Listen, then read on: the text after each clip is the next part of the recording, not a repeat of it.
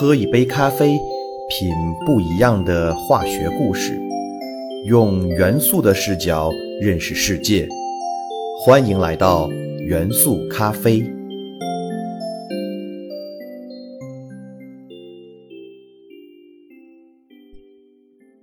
大家好，欢迎收听元素咖啡，我是你们的老朋友老胡。在比赛中，我们会把比赛的前三名分别称为金牌、银牌、铜牌选手，让金银铜这个传统叫法总给人们一种错觉，那就是银总是仅次于金的第二号金属。其实，银的经济价值确实比金略逊一筹，但是银却在导电和导热两种性能上位于金属之最。那为什么在金属中银拥有最优异的导电导热性能呢？首先，我们要明确，导电和导热两个看似有很大差别的物理现象，其实内在的基本原理是相近的。它们都是源自于价电子的运动，价电子运动从而实现导电不难理解。那为什么价电子运动还可以导热呢？温度的本质是组成物质的粒子的振动。振动的剧烈，温度就高；振动的不剧烈，温度就低。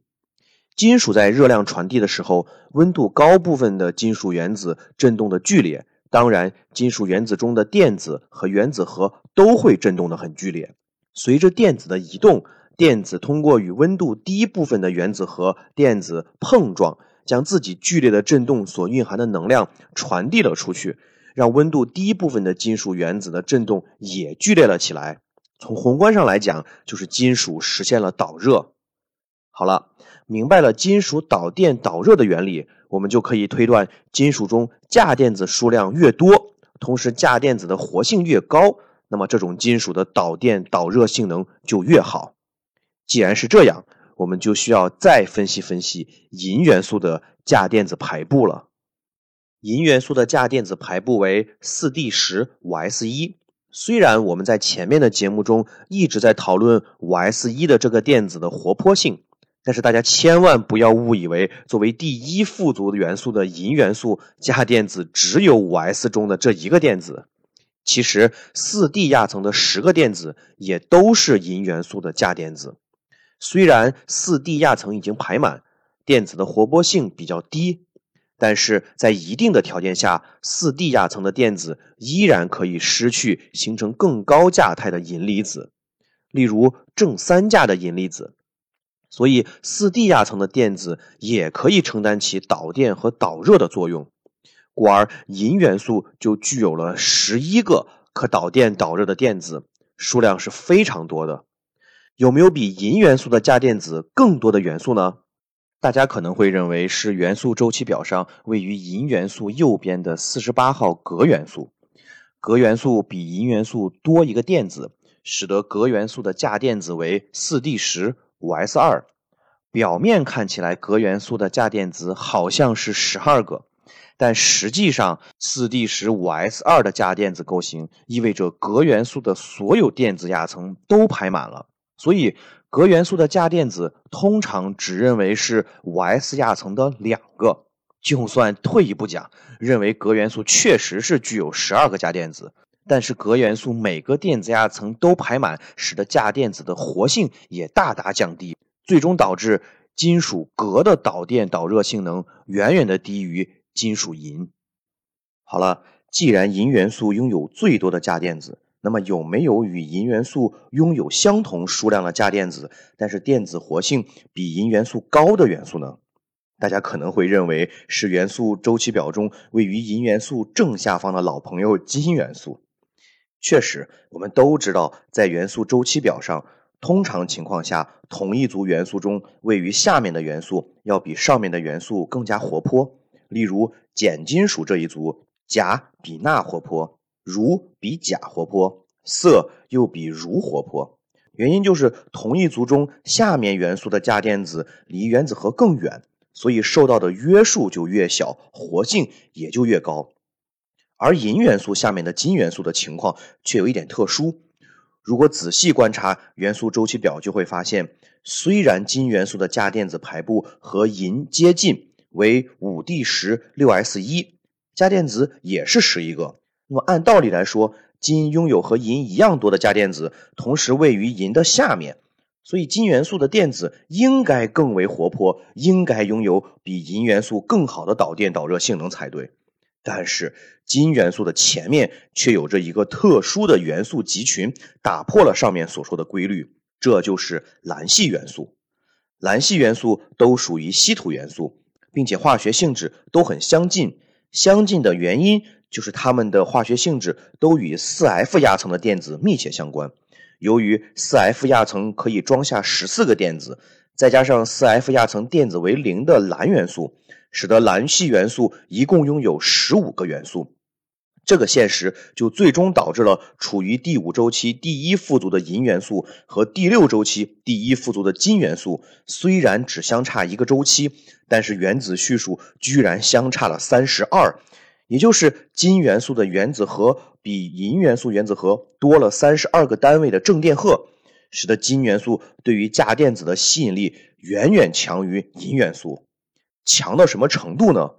强到金元素虽然比银元素多了一个电子层，但是金元素的原子半径居然还要小于银元素。那么也就意味着金元素的价电子不但承受了更多来自原子核的电荷吸引，并且离原子核的距离还更近，最终使得金元素的价电子活性不如银元素，导热导电性能也就不如银元素了。因此。是银元素在周期表中的特殊位置，赋予了银元素最优异的导电导热性能。金属银如果用来制作电线，成本实在是太高，所以我们日常生活中对于导电性能要求不高的电线，通常使用的是金属铝；而对于导电性能要求较高的电线，通常使用的是金属铜。只有很特殊的情况，才用银来充当导电材料。其实，除了制作首饰，银元素的一个重要应用就是用来制作照相机中的胶卷。当然，现在的照相机、摄像机都已经实现了电子化，不用胶卷了。但是，就在十几二十年前，胶卷还依然普遍的使用。胶卷中的感光物质主要是溴化银。溴化银遇见光就会快速分解为金属银，从而可以将曝光的影像留存下来。而同样属于卤化银的碘化银也具有感光分解的特性。碘化银不光用于制造胶卷，其实碘化银更大的用途是用来人工降雨。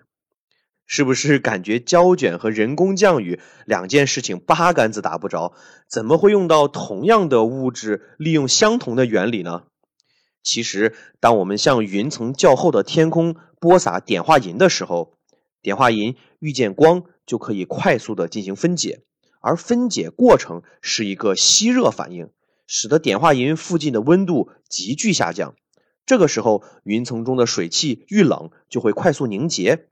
而碘化银分解后的产物是金属银颗粒，此时银颗粒就充当起了水汽凝结的结晶核。进一步促进了水汽凝结的过程，从而最终实现了人工降雨。看到了吧？当我们了解了科学之后，就会发现生活中的方方面面其实都充满了联系。而想要拥有这双善于发现的眼睛，就需要科学来滋养。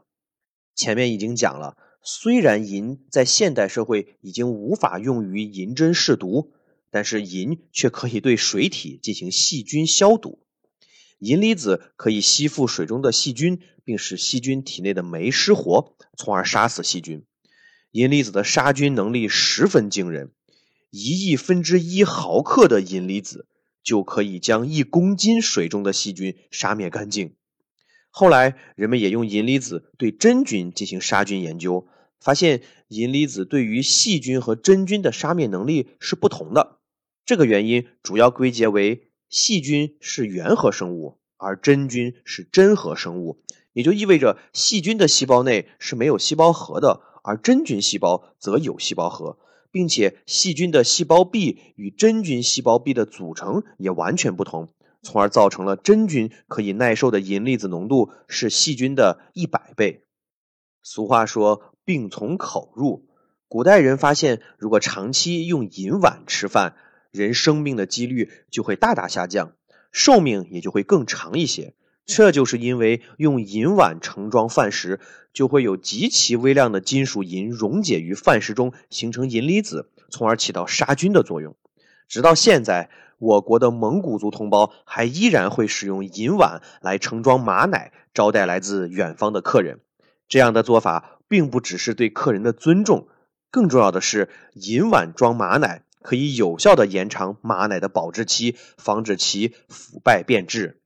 如果大家听到这里就马上去买个银碗，以后用银碗来吃饭的话，那老胡可要提前跟大家说个注意事项，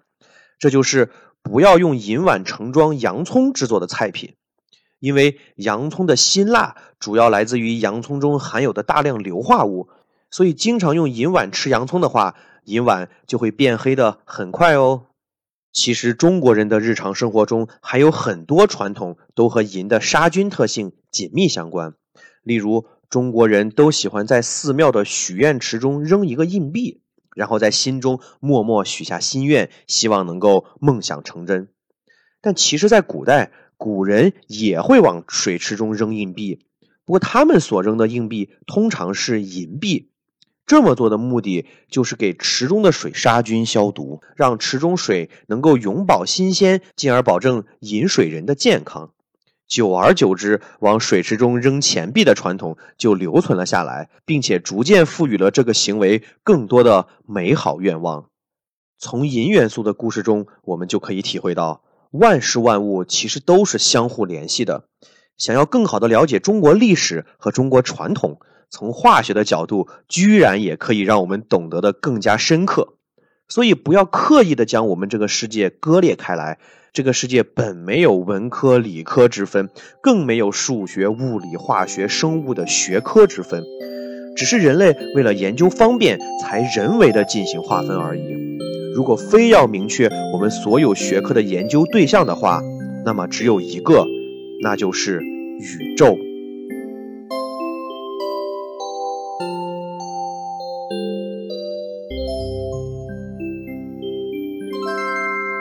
速咖啡由喜马拉雅独家播出。